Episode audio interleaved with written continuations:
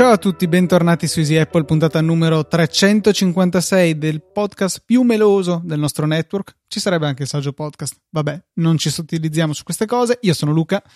E io Federico. Tra l'altro non sono neanche convinto che ci si sottilizzi su qualcosa, ma si sottilizza su qualcosa. Ma... No, io quello su cui ero poco convinto è del network, onestamente. Eh, Vabbè, sì, purtroppo... Sì, siamo un po' in carenza di forze, è difficile, non è, non è assolutamente facile, cambi di vita eh, per, ehm, per, per, alcuni di noi, lavori, mica lavori, figli, mica figli. Eh, ovviamente non io, Luca, eh, figli. io stavo già facendo le dovute, eh, i dovuti scongiuri Luca ha sempre una valigia sotto il letto. Una volta che esatto, sbaglia, un biglietto open date per il Messico. Lo salutiamo, lo salutiamo. Scappa con tutte le vostre donazioni. e... cioè, non arrivo neanche al check-in, probabilmente. no, deve non essere così cattivo. Vabbè, Luca. Eh, oh, i, voti, eh... i voli intercontinentali costano. Vero, vero, vero, vero. Insomma, dai, insomma, io guarda, eh, ho ricevuto questo vabbè, aneddoto simpatico ero, ero a Padova eh, con Lisa, re- ricevo un messaggio da mio papà con scritto hai tipo fino a mezzanotte per dirmi un volo da comprare con i punti all'Italia perché scadono a mezzanotte. E ho fatto tipo tutta la serata a cercare dei voli compatibili per settembre eh, e sono andato fuori di testa perché ho, pro- ho visto anche robe del tipo Milano-Barcellona in otto ore con scali più improbabili quindi utile, dai, voli devo inter... dire. Sì, utile, no, a parte quello, nel senso voli intercontinentali magari ti va bene con i punti mille miglia, adesso non so se ci sono i punti Easy Apple o gli, le Easy Miglia e riesci a trovare un volo um, così, a basso prezzo. Comunque per la cronaca sono riuscito alla fine a trovare Madrid. Beh dai, interessante. Sì, quindi per il mio compleanno.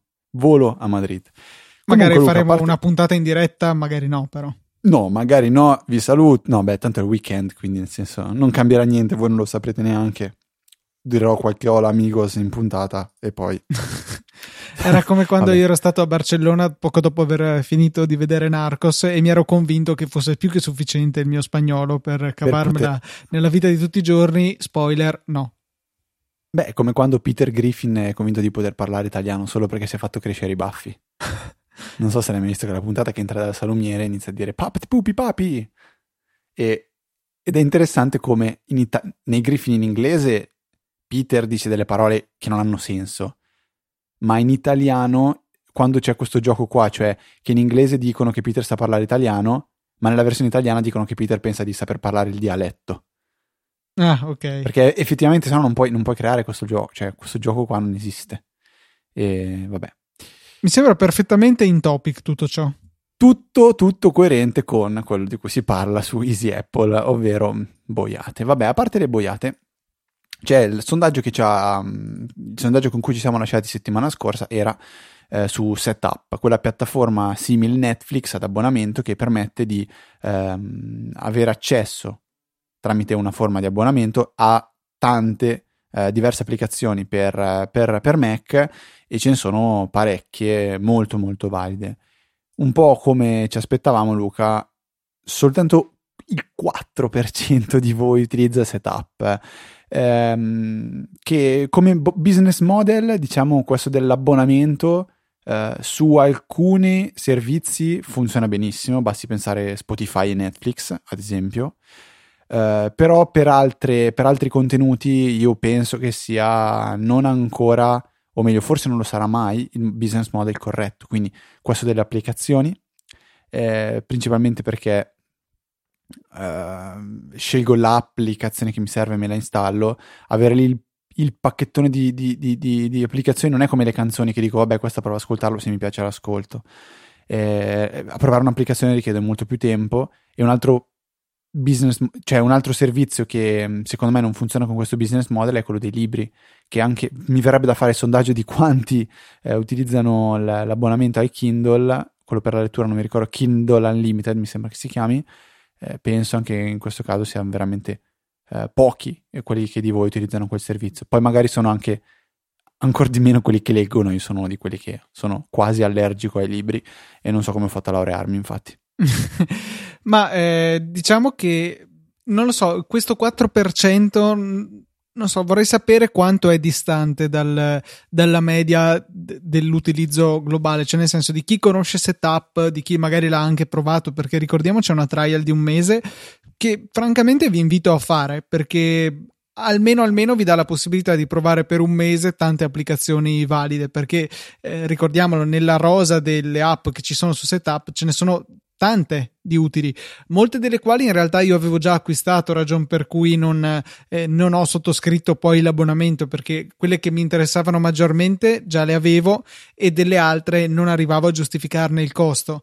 Ehm, però ecco, l'altra cosa che mi ha fatto sorridere è che tu abbia additato come non valido questo modello di business delle app in abbonamento, mentre penso tu sia saltato subito sul carro di One Password eh, in abbonamento. Sì, però è diverso, cioè qui sto parlando di un, un cioè tu paghi un servizio per avere accesso a diverse applicazioni, ma è, è diciamo difficile Aspetta, cioè devo formulare così, è un po' come Netflix. Netflix, tu... No, aspetta, farti scherzi. Netflix, se domani iniziano a toglierti ehm, certi video, certe serie tv, certi film, non lo paghi più, come Sky magari. One Password, io so che One Password è quello, lo voglio, lo pago, è un abbonamento, bene. So che ho gli aggiornamenti eh, sempre, sempre, gratuiti, diciamo, cioè, gratuiti, nel senso che li ho già pagati, so che ho la versione web, so che ho N cose. Cioè un discorso è questo tipo di abbonamento, l'altro è proprio quando ti leghi a un servizio che dipende da tutto ciò che offre, ehm, i vari pacchettini che offre, capito? Cioè Spotify, se domani ti toglie tutta la musica della Warner, eh, fai un passo indietro secondo me. Cioè un conto setup dice tutte, tut, come fosse il Mac App Store, tutto ciò che passa per il Mac, tutto ciò che puoi installare lo paghi con quell'abbonamento lì e stop ma Setup non ha ancora tutto ciò che serve e poi secondo me proprio il concetto di applicazioni non so un po' va, un po va non so a cozzare con questa, questo concetto One Password l'ho provato per anni e anni, anni. Penso 5 anni che utilizzo One Password forse anche di più. Io dal 2014 di... tu da qualcosa di più. Perché io usavo LastPass prima perché Vero. lamentavo l'assenza di eh, un'estensione, una qualche integrazione su iOS, cosa che invece LastPass aveva mediante il bookmarklet ehm, da quando ci sono state le estensioni su iOS, quindi iOS 8 2014, allora sono passato a pie pari eh, nel, nel trenino di OnePassword e non me ne andrei per nulla al mondo. È il mio servizio preferito di quel genere, un'applicazione che non mi stancherò mai di consigliare a chiunque abbia quel minimo di voglia necessario ad adottare un password manager, perché è veramente una di quelle app che sono un po' il fiore all'occhiello di tutta la comunità di sviluppatori per piattaforme Apple. Si vede che è un'applicazione molto curata esteticamente, che funziona molto bene e che si integra molto bene tra Mac e iOS. La usicchio anche su Windows, funziona bene, non è altrettanto bella, ma boh, anche perché io non apprezzo francamente l'estetica della piattaforma in generale, però comunque non si può dire che funzioni male, ecco, anche su Windows e ci dà la possibilità di integrarci totalmente, di vedere i nostri dati riportati un po' ovunque. Quindi, ancora una volta, un'applicazione che consigliamo al 100.000% e, e non ci pagano assolutamente per dire tutto ciò, anzi, siamo noi che paghiamo loro per il privilegio di continuare a usare il servizio. Che è un po' il tipo di, diciamo, clienti eh, che ricordo Marco Arment aveva aveva definito come clienti che lui voleva e che penso che un po' tutti vogliono, cioè eh, Marco Armin diceva a me non interessa il cliente che eh, mi dà i soldi ma non è soddisfatto perché parlerà male di me e non me li darà magari più quei soldi lì. Eh, quindi quando lui, non, non, mi ricordo in che contesto lo diceva, però One Password offrendo un servizio talmente valido che io e te ci, eh, diciamo, ci esponiamo a, per, per, per consigliarlo, per parlarne bene, cavolo, ha fatto centro perché ha beccato i soldi nostri e la nostra pubblicità è totalmente gratuita, quindi siamo diciamo, i clienti ideali per questo, questo tipo di... Penso, penso, penso, per tutti, onestamente, e um, hanno un doppio guadagno. monetario e d'immagine, quindi veramente su One Password c'è pochissimo da, da poter contrast- cioè, contestare. Ma Luca, cerchiamo di entrare nella puntata perché effettivamente ci stiamo un attimo perdendo. Eh, qual è il sondaggio di questa settimana? Il sondaggio di questa settimana ci è stato proposto tramite la ehm, chat di, di, te, di, Telegram, quindi la EasyChat, che ormai ha preso piede, eh, siamo arrivati quasi a 300 membri. Ehm, siete molto bravi perché è totalmente autogestita e il sondaggio eh, Fede dice... magari ricordiamo anche eh, il fatto che il link inserito nella ehm, nelle note della puntata e sul sito non funziona con Telegram X. Quindi... In realtà non è vero perché alcuni ci hanno scritto guardate che a me funziona con Telegram X. Eh... Quindi se non funziona provate anche con Telegram normale. Ad alcuni va, ad alcuni no. Non so perché. Ok, cioè diciamo che comunque è il link a non funzionare eventualmente, non è il servizio. Una volta che siete dentro funziona con qualunque delle due applicazioni. Quindi se riscontrate problemi magari provate con eh, un'altra un altro client, appunto ho risposto giusto prima a una mail di Giacinto che eh, lamentava l'impossibilità di usarlo e con il messaggio che appariva anche in altre mail che c'erano arrivati, cioè Safari non può aprire la pagina perché l'indirizzo non è valido, era appunto colpa di Telegram X.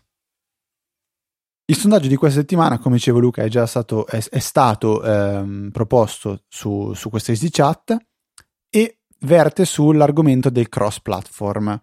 Eh, in termini generali, quindi mi, ci piacerebbe sapere, e vi piacerebbe sapere a quanto pare, quanto è fondamentale che un servizio, un'applicazione sia cross platform per poter entrare, diciamo, nel vostro quotidiano. Eh, lo so che è difficile rispondere um, a una domanda del genere quando si pensa in generale, perché faccio un esempio classico, cioè classico, l'esempio che mi viene in mente per primo. Um, un'applicazione di messaggistica per me è fondamentale che sia cross platform perché ho bisogno di poterla usare dal PC, dal Mac, eh, dall'iPhone. Però se, se penso a un'applicazione per i podcast, basta che vada sull'iPhone, non mi interessa che vada da altre parti, per quello che penso io.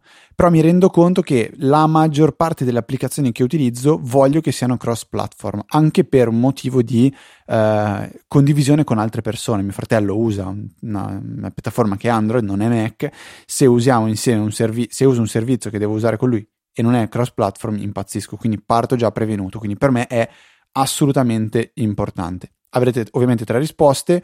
Eh, la prima è, è, fondamentale avere il cross platform, l'altra è non ci, do, ehm, non ci do troppa importanza e la terza, che però effettivamente quella seconda, è no, non me ne frega niente. Mm, no, in realtà secondo me c'è una, una, sfumatura diversa. Io non ci do troppa importanza. Il grosso del mio mondo ruota attorno a piattaforme Apple, quindi è un plus, non è un requisito, diciamo, l'essere cross platform. Mentre invece non me ne frega niente, un, assolutamente non è un fattore rilevante. Ok, quindi troverete come sempre il sondaggio. Eh, mi scuso, una pre- diciamo, colgo un attimo lo, lo, lo, l'occasione per scusarmi del fatto che eh, non mi ero mai accorto effettivamente che per come funziona la, la, la, la scrittura dei post della puntata, quello che io pensavo eh, fosse un cancelletto stile tag di Twitter, in realtà veniva interpretato come un header di Markdown. Quindi il sondaggio risultava sempre enorme nelle note della puntata. Ecco, non, non sarà più così, tornerà a essere eh, di dimensioni umane senza il cancelletto che continu- continuerò a utilizzare su Telegram per eh, facilitare la ricerca dei, dei, vari sondaggi, che ricordo però potrete anche trovare eh, direttamente dal mio profilo di Stropol, ehm, dove ci sono tutti i sondaggi che abbiamo mai pubblicato su ehm, Easy Apple dal momento che però Stropol ha dato la possibilità di creare de- de- degli account. Proseguendo, Fede, ci buttiamo nel solito follow up come ci avete scoperti. Sono due questa settimana. Uno è Riccardo che ci dice che ci ha trovati tramite l'app podcast e l'altro è Alberto che ci dice vi ho trovato in particolare su questo articolo di Saggiamente che vi linkiamo nelle note della puntata e si intitola Sagge interviste alla scoperta di Digitalia, quindi c'è veramente il coronamento totale, Easy Apple Saggiamente Digitalia. Penso che sia difficile salire di più. Sì, decisamente perché è la, la, la, la Trinità. Triunvirato. No, triunvirato è un governo. Non importa. Vabbè, Trinità sono tre cose che sono una sola, cioè la fonte di informazione era un po' più poetica. Ok. Però, vabbè, niente da aggiungere Luca. Quindi, no, sì, una cosa da aggiungere c'è.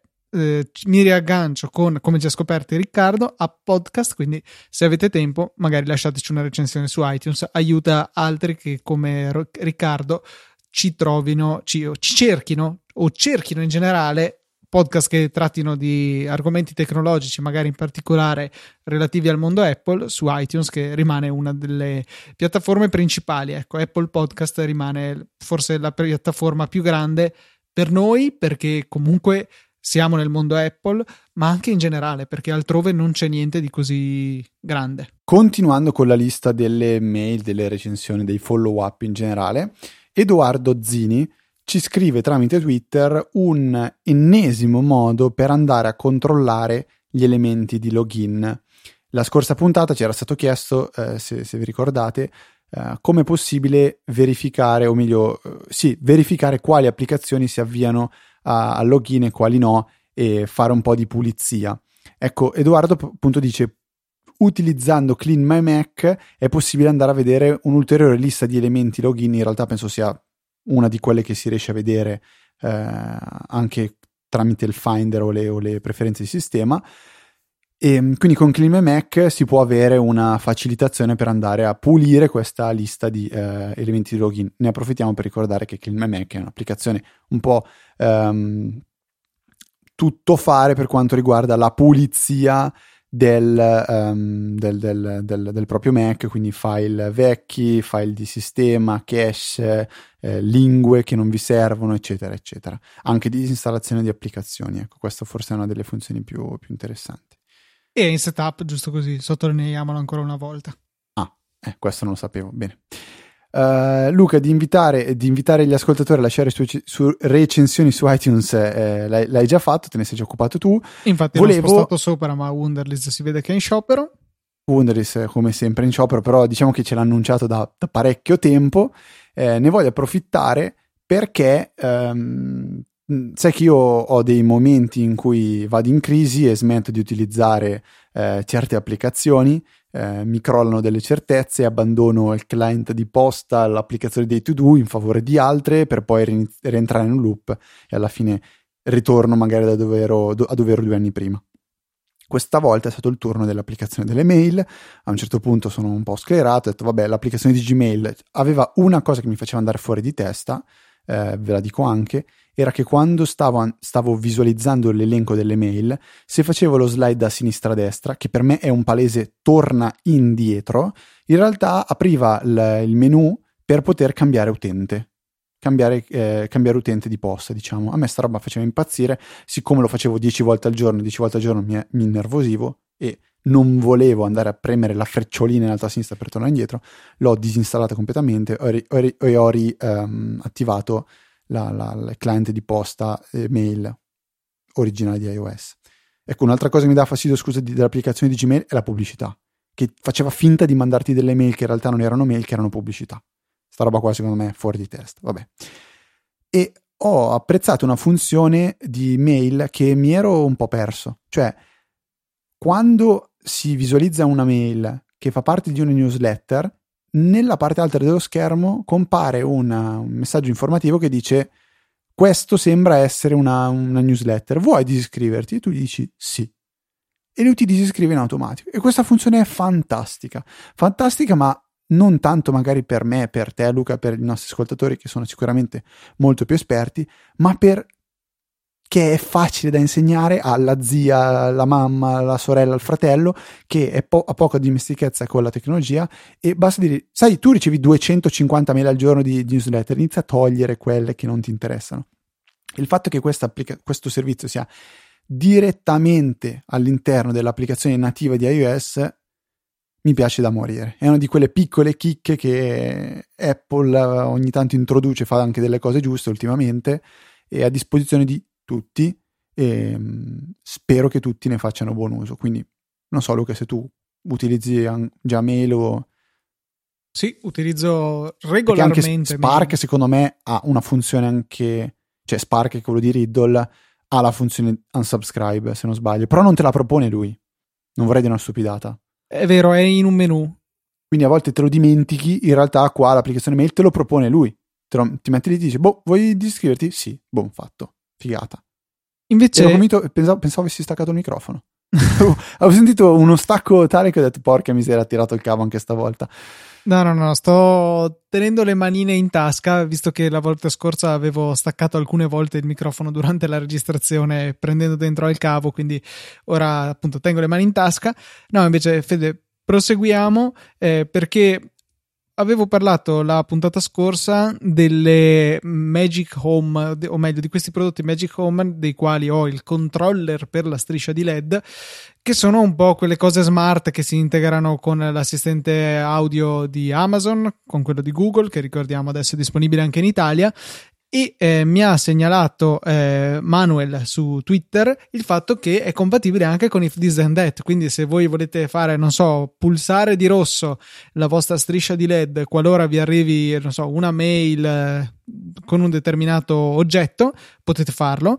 E mh, mm, aggiungo anche un'altra linea di prodotti delle quali ne ho un paio e sono le Ye Light della Xiaomi e sono delle anche qui lampadine a LED smart. Smart perché si possono connettere al wifi, hanno la loro app e si integrano anche queste con If This and. Anche queste sono compatibili senza bisogno di fare magheggi strani. Eh, anche con Google Assistant e con l'assistente virtuale di Amazon, della quale non posso pronunciare il nome, sembra tipo Alex, però è al femminile, perché sennò il mio si risveglia.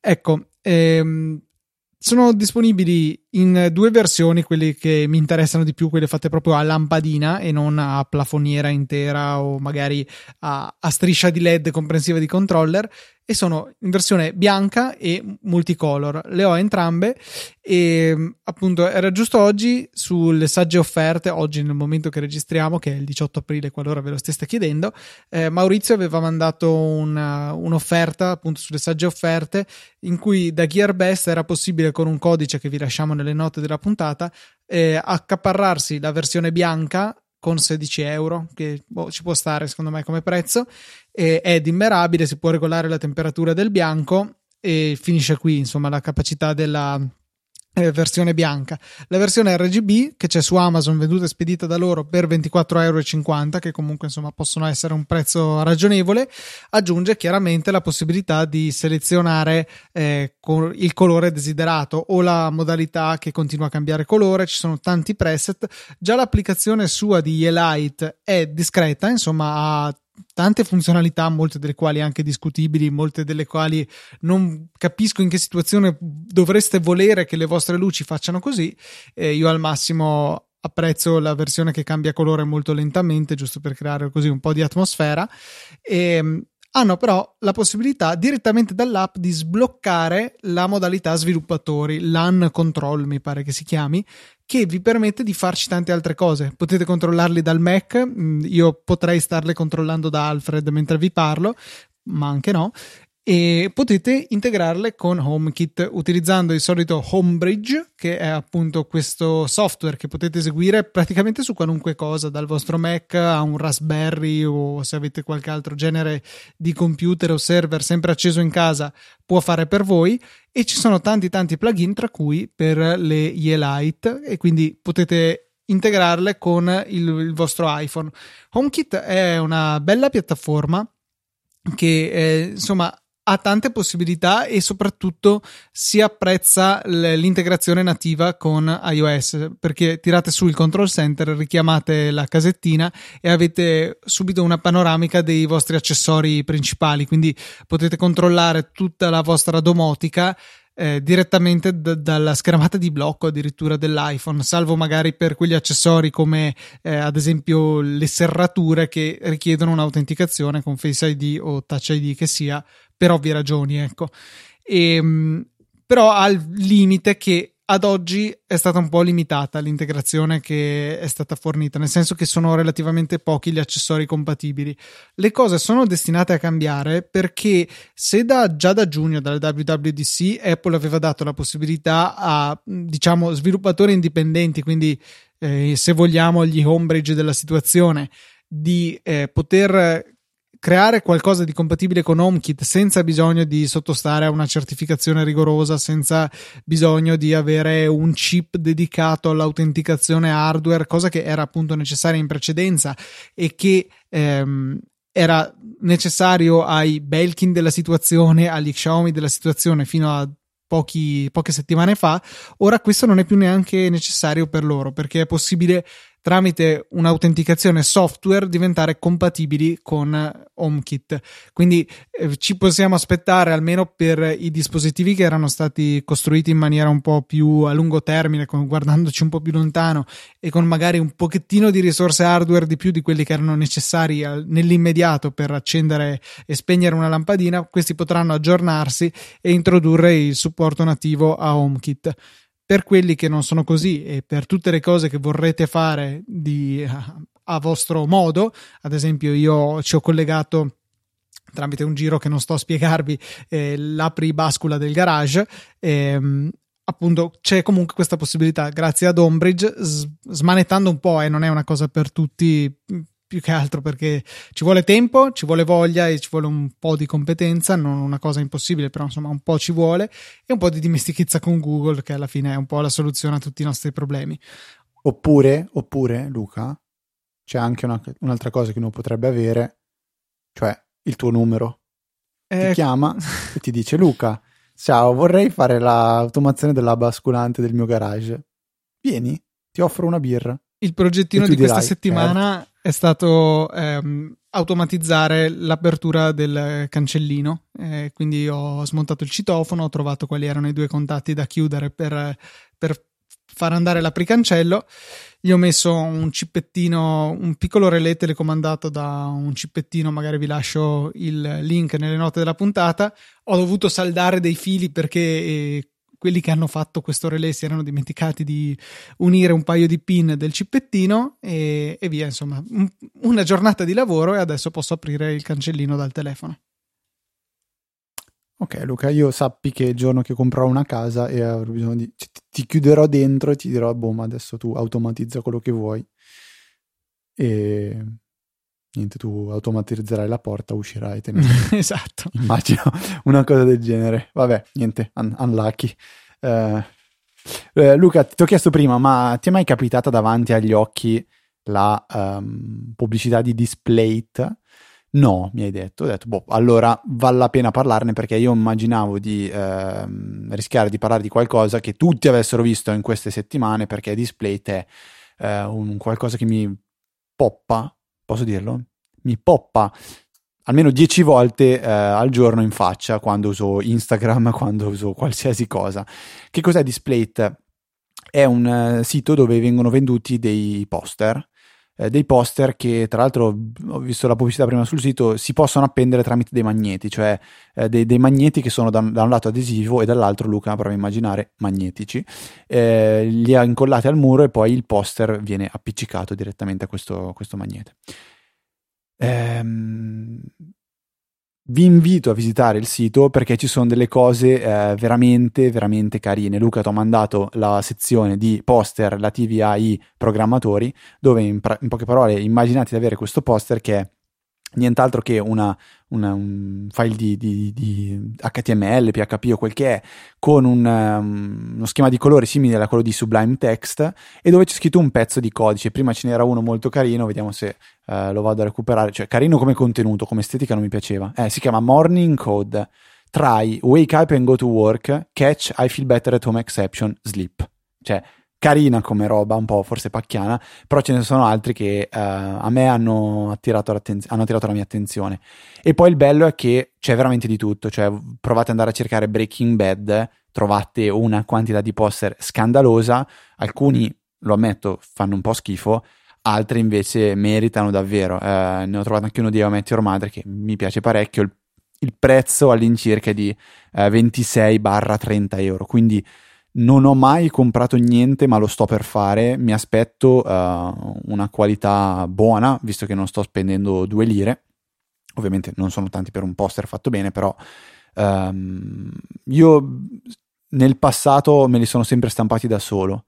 Però li ho sempre stampati tramite, uh, come si chiama, stampa su tela, se non sbaglio. Non so se ne abbiamo già, ne abbiamo già parlato eh, sito si chiama stampa-su-tela.it dove praticamente andate a caricare la foto che vi interessa stampare e ovviamente potete anche prendere un'immagine da internet, quindi avete trovato un'immagine che vi piace di Breaking Bad, qualità eccelsa, l'andate a caricare su stampa su tela e poi scegliete il formato di stampa e um, come si dice la, la, la, la tecnologia, boh, diciamo la base su cui andare a stampare, quindi su una tela, su un um, mi sembra sia una sorta di plastica, non mi ricordo mai il nome. Uh, Luca, quel materiale su cui abbiamo fatto anche i loghi di Easy Apple e degli altri podcast. PVC forse? PVC, sì, può essere qualcosa del genere, sì. Uh, oppure alluminio o altro. Uh, quindi Displate trovate, Displates, trovate tantissime idee. Displate.com. Se volete stampare qualcosa di vostro, eh, stampasutela.it. Io mi sono trovato benissimo, ne avrò stampati almeno 4-5 Um, ho fatto anche un regalo particolare, lo racconto che magari vi dà, vi dà una mezza idea. Uh, un amico era sfegatato di un film. Questo film purtroppo fa schifo, ma lui dice che è il capolavoro della, del mondo e si chiama Quella casa nel bosco, Cabin in the Woods in, in inglese. E allora ho, andato, sono, ho andato a recuperare, vabbè, sono andato a recuperare su internet la copertina, eh, la locandina di questo, di questo film in alta qualità e l'ho stampata stampa, con stampa su tela. Eh, se non sbaglio, come dimensione sarà stato 60x40, che costa sui 30 euro. E il risultato è stato veramente, veramente bello. Non so se ho in giro una foto per farvela vedere. Se la trovo, la, se la trovo ve la metto nelle note della puntata. E questo servizio me l'ha consigliato. Vediamo se lo sai, Luca. Mm, non lo so. Tuo fratello. Ah, ok, a posto. Era facile come risposta, dai. sì, anche senza indizi, se è per quello. Però l'indizio sembrava... Boh, vabbè. No. Niente, a parte queste, queste robe, Luca, ti resta da snocciolare un paio di punti delle note. Sì, mi resta da parlarvi ancora una volta del mio amatissimo Hazel, il programma tutto fare per Mac che quando vede file che corrispondono a delle caratteristiche fa cose veramente io lo uso per qualunque cosa e una delle situazioni in cui mi è più utile è mettere in ordine PDF di fatture, bollette, cose del genere. Ad esempio, mi sono trovato nella necessità di mettere in ordine le fatture Vodafone per la linea fissa che scarico dal sito e che hanno delle determinate caratteristiche al loro interno. Ad esempio, l'estensione è PDF, contengono il numero di telefono della linea fissa e poi possono anche contenere un match. Il match è una delle funzionalità che più apprezzo di Hazel e ci dà un accendino. Quindi... Eh? un accendino. Match. Un fiammifero. Boh, non lo so. Match vuol dire fiammifero, no? Mm, se sì, non lo so. Ok. Sì, mi sembra di sì, vado a verificare, ma boh, ci tenevo a dirlo, non so perché. Va bene. e appunto... Sì, fiammifero. Bravo, Fede, non lo sapevo, ho imparato qualcosa. Puoi andare. Vai. e niente, dicevo appunto, c'è la possibilità di eseguire questo match, sarebbe a dire dirgli come sono fatti dei determinati dati e lui li trova nel PDF o in altri tipi di documento, ad esempio documenti di testo, e vi dà la possibilità poi di riutilizzare questi dati che ha riconosciuto. Una cosa che uso regolarmente, ad esempio, il riconoscimento di una data e in questo caso è possibile farlo semplicemente trascinando dentro da il tipo data nel contain match. Poi vi ho fatto una piccola GIF dove vi faccio vedere eh, gli elementi che ho tirato dentro.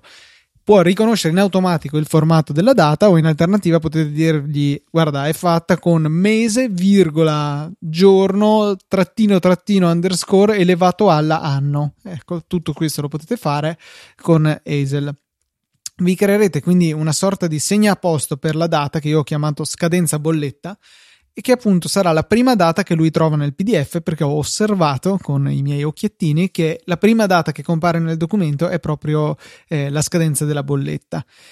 Altra cosa che volevo riconoscere è il numero della fattura. Ho osservato, sempre con i suddetti occhiettini, che il, il numero della fattura è sempre composto da lettera a lettera e poi sette numeri. Quindi ho creato un elemento personalizzato per il quale ho detto, guarda, cerca due lettere seguite da sette cifre e questo l'ho chiamato numero fattura. Poi quando vado a rinominare la fattura stessa, la metto, eh, la chiamo eh, scadenza bolletta, quindi la data che ha riconosciuto prima, che verrà appunto sostituita al posto di questo token, diciamo, e poi scrivo bolletta Vodafone e poi il numero della fattura che ho trovato con il match precedente. E quindi viene fatto tutto in maniera estremamente automatica e mi permette di, eh, di avere molte più informazioni in maniera del tutto automatica senza dover andare manualmente a ricercarle e inserirle nel nome del file, che sarebbe molto scomodo. Questo è solo un esempio, ma sarebbero mille le possibilità di utilizzo di Hazel in questa maniera. Io non smetterò mai di consigliarvelo e è una delle ragioni per cui macOS rimane insostituibile per me. Questa roba è veramente, veramente fantastico. Ma sei in un'azienda, cioè, e quanto, sì, saper usare vorrebbe... una cosa così. E eh. la, la, figata, Fede, due altre cose di Hazel che magari sono poco conosciute. Quando andate a costruire una regola di questo genere, eh, vi appare il pannellino dove potete aggiungere le condizioni, aggiungere le azioni. C'è anche un pulsante preview in alto a destra. Lo selezionate, cioè lo cliccate e selezionate il file PDF su cui volete che agisca la, eh, la regola. Vi permetterà di vedere quali sono le cose che sta eh, riconoscendo, quali delle vostre condizioni sono, eh, hanno avuto successo, ad esempio estensione è PDF, sì, oppure se gli caricate un file TXT vi dirà no, l'estensione non è PDF, quindi questa regola non verrà mai eseguita perché manca questa caratteristica e vi permette in diretta di vedere i vostri aggiustamenti essere eseguiti senza quindi dover continuare a mettere e togliere i documenti dalla cartella sui quali li fate riconoscere come facevo io in passato. Quindi, giusto così per riassumere, cosa fa Hazel? Gli dite tienimi sotto corto- controllo questa cartella e quando arriva un file che corrisponde ai criteri che ti dico io, fai le cose che ti dico io. Tutto senza scrivere una linea di codice, tutto trascinando, selezionando e cliccando. Bellissimo, io adoro Hazel. Boh, queste robe qua mi fanno veramente venire voglia di provarle, però devi avere una necessità reale e, e proprio per questo ti dico che in un'azienda pagherebbero oro per cose simili proprio perché le necessità reali ci sono. Ora, probabilmente esistono, anzi sicuramente esistono soluzioni identiche, non con Eser, quindi non fatte a mano, ma di software, programmi che vengono venduti alle aziende. Però avere una risorsa come uh, te metti in un'azienda dove uh, sai usare Esel e proponi queste cose fatte in casa è proprio come oh, sogno di, di, tanti tanti uh, imprenditori bella come cosa eh, immagino che mm, in casa tua ti commissionino tutte queste automazioni infatti sì, non certo. le fai giusto per provare a farle chiaro chiaro vero Luca? certo certo c'è mai stata la necessità, cioè una, così, questa è una domanda così che mi viene da me, a me eh, una, una, richiesta simile fatta tipo da tua mamma o tuo papà, tipo ma, ma io non posso fare questa cosa in automatico e tu hai creato qualcosa del genere? Mm, temo di no in realtà. Hardware, software messo insieme, cioè... Mm, sto pensando... Forse quando, boh, ma in realtà era un'idea che era venuta a me, eh, di usare un Amazon Dash Button per eh, appunto aprire la bascula del garage e il cancellone del garage in un colpo solo. Io lo premo. Senza che nessuno te lo chiedesse, però. Sì, quello l'ho fatto da solo perché lo trovavo ah. molto comodo. Ok. Allora l'ho visto prima di scendere le scale. Esatto, premi il bottone, ora che scendi giù ti sei messo le scarpe, ti ritrovi il, il, la bascula aperta e il cancellone aperto. Senti, ma lo diciamo ai ladri come si fa a entrare a casa tua facilmente a questo punto? Ci sarà un pulsante da qualche parte che disattiva tutto? Certo, c'è un grosso pulsante rosso sulla strada, lo premete, vi toglie l'allarme, vi, sblo- vi apre la porta e, e, e, e spara fuori una miriade di banconote false da una fessura. E quello con scritto sotto un cartello, cioè sotto un cartello con scritto qui i ladri sono già passati, non è restato niente? No, eh, c'è scritto non premere questo bottone. Ah, ok. No, sai, sai, che questo cartello una volta l'ho trovato, vabbè, fatto così simpatico. In un condominio passo di, di fronte a una porta e c'era un cartello con scritto eh, non entrate perché qui sono già, sono già passati i ladri e non è rimasto niente. Io, ok, va bene. Se sono arrivato convinto di venire a rubare, leggo il cartello e non entro. Vabbè, ehm, queste cose a parte, Luca, direi che è arrivato il momento di ringraziare tutti quelli che ci hanno sostenuto in questa settimana. Certo, questa settimana ne abbiamo diversi, devo dire, il che ci fa sempre molto piacere. Dobbiamo ringraziare Marcello Marigliano, Nicola Chioatto, Manuel Zavatta, Alberto Fortini che ci ha anche lasciato un messaggio, poi Fede ti lascio l'onere di leggerlo, Carlo Brottini, Antonio Iesu ed Caterina. Grazie a voi per il vostro generosissimo supporto. Allora Alberto ci scrive, ok, direi che è, giu- che è, giunto il momento. Va bene il sostegno tramite Amazon fatto negli anni, però mi sembra giusto e doveroso riconoscere il lavoro da voi svolto con una donazione diretta. Eh, ci ha donato 15.000 euro, infatti lo ringraziamo Alberto. Eh, scherzo. È da un tot che vi seguo, diciamo su per giù da questo articolo su Saggiamente, quello di Saggi intervista alla scoperta digitale. Dice, ascoltavo in modo sporadico alcuni podcast radiofonici orribili, puntate tagliate e incomplete, va bene, questa nota sua, e quindi non ho mai fatto un gran uso dell'app nativa di iOS. Ma dopo aver letto quell'articolo mi si è aperto un mondo. Quindi in sequenza, nel giro di pochissimi giorni, mi sono trovato ad ascoltare Digitalia, Saggio Podcast e Easy Apple. Wow, bellissima scoperta. Da allora non vi ho più mollato. Vi ho visto crescere e migliorare puntata dopo puntata e devo dire che ora avete raggiunto un ottimo livello. Le puntate scorrono in modo veloce e piacevole, siete ben assortiti e vi compensate molto, creando così un'ottima accoppiata, simpatica, affiatata e preparata. Che dire se non continuate così che andate forte? Senza punti di domanda. Così, tanto per info, adesso la mia rosa di podcast digito informativi è composta da Easy Apple, Digitalia, Saggio Podcast, Radio 24 2024, Disinformatico tech e TechMind, anche se ultimamente latita un po'. Ciao Alberto Fortini. E breaking news, Price Radar è di nuovo disponibile sull'App Store, l'abbiamo scoperto tramite l'Easy Chat di Easy Podcast, quindi per avere subito, presto queste notizie fresche fresche, iscrivetevi all'Easy Chat. Quindi troverete le note della puntata anche Easy Radar subito, subito, subito, subito. Price perché... Radar non l'abbiamo acquisita ancora, non è Easy Radar. Ah vabbè, dai, la prossima puntata l'avremmo detto comunque. no? No, non lo sapeva neanche Francesco tra l'altro. Ah, non doveva saperlo lui, infatti.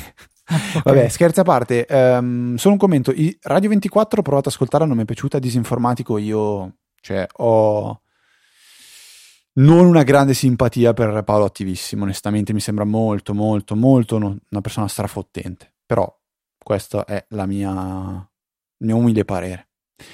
E, ehm, quindi niente, grazie Alberto per il sostegno, grazie di tutto. Non, un giorno proverò a pensare anch'io come ho, scoperto di, eh, come ho scoperto alcuni podcast tipo Digitalia o come ho scoperto saggiamente, non lo so. Eh, ci ripenso ma non mi viene in mente, vabbè, non lo so, tipo come abbiamo conosciuto Maurizio Natale, non, non boh, totale vuoto. Io vi ricordo invece che potete, ehm, come ha già anticipato Luca, partecipare alla EasyChat, che um, è un luogo di condivisione, ritrovo, chiacchiera. Eh, ecco, ne approfitto per dire, se magari state cercando la persona super specifica, cioè la, la persona super esperta in, non so, coltivazione della lattuga durante il, la settimana di Ferragosto, e c'è una persona nella EasyChat che è incredibilmente il più esperto al mondo della coltivazione della lattuga nella settimana di Ferragosto, eh, potete tranquillamente poi continuare la vostra conversazione fuori da lì, in modo che eh, potete non intasare diciamo, la chat per, ad altri eh, e potete approfondire la questione eh, con un canale che è più privato e diretto. Questo così, mio consiglio della settimana. Per entrare nella chat, nella Easy Chat, trovate un link in fondo alle, puntate, alle, alle note della puntata che trovate digitando l'URL easyapple.org slash numero della puntata, quindi in questo caso 356, o direttamente nell'applicazione di podcast che state usando per ascoltare queste mie parole. Per ogni altra domanda, segnalazione, richiesta, mm, chi più ne ha più ne metta, l'indirizzo mail è info.easyapple.org. Eh, trovate anche eh, sempre sul sito di Easy Apple il canale di Telegram di Easy Apple che utilizziamo per dare noi delle comunicazioni in maniera, diciamo, ufficiale, solo quello che veramente merita di essere condiviso con voi direttamente da, eh, dalle dita, dai diti miei e di Luca. E poi potete andare a uh, seguire l'account ufficiale di Easy Apple su Twitter, che è easy underscore Apple, e trovate anche me e Luca con i nostri account privati. Luca TNT, che io non so perché ogni tanto voglio ricordarlo che TNT sta per tutto e niente, perché mi piace tantissimo. E poi trovate anche me con uh, il nickname F Trava, F in lettera e poi Trava, che è l'inizio del mio, vediamo se lo sapete. Bravi, cognome. Per questa 350esima puntata, Luca, direi che è veramente tutto. Un saluto da Federico. Due saluti da Luca. E noi ci sentiamo la settimana prossima con una nuova puntata di Easy Apple.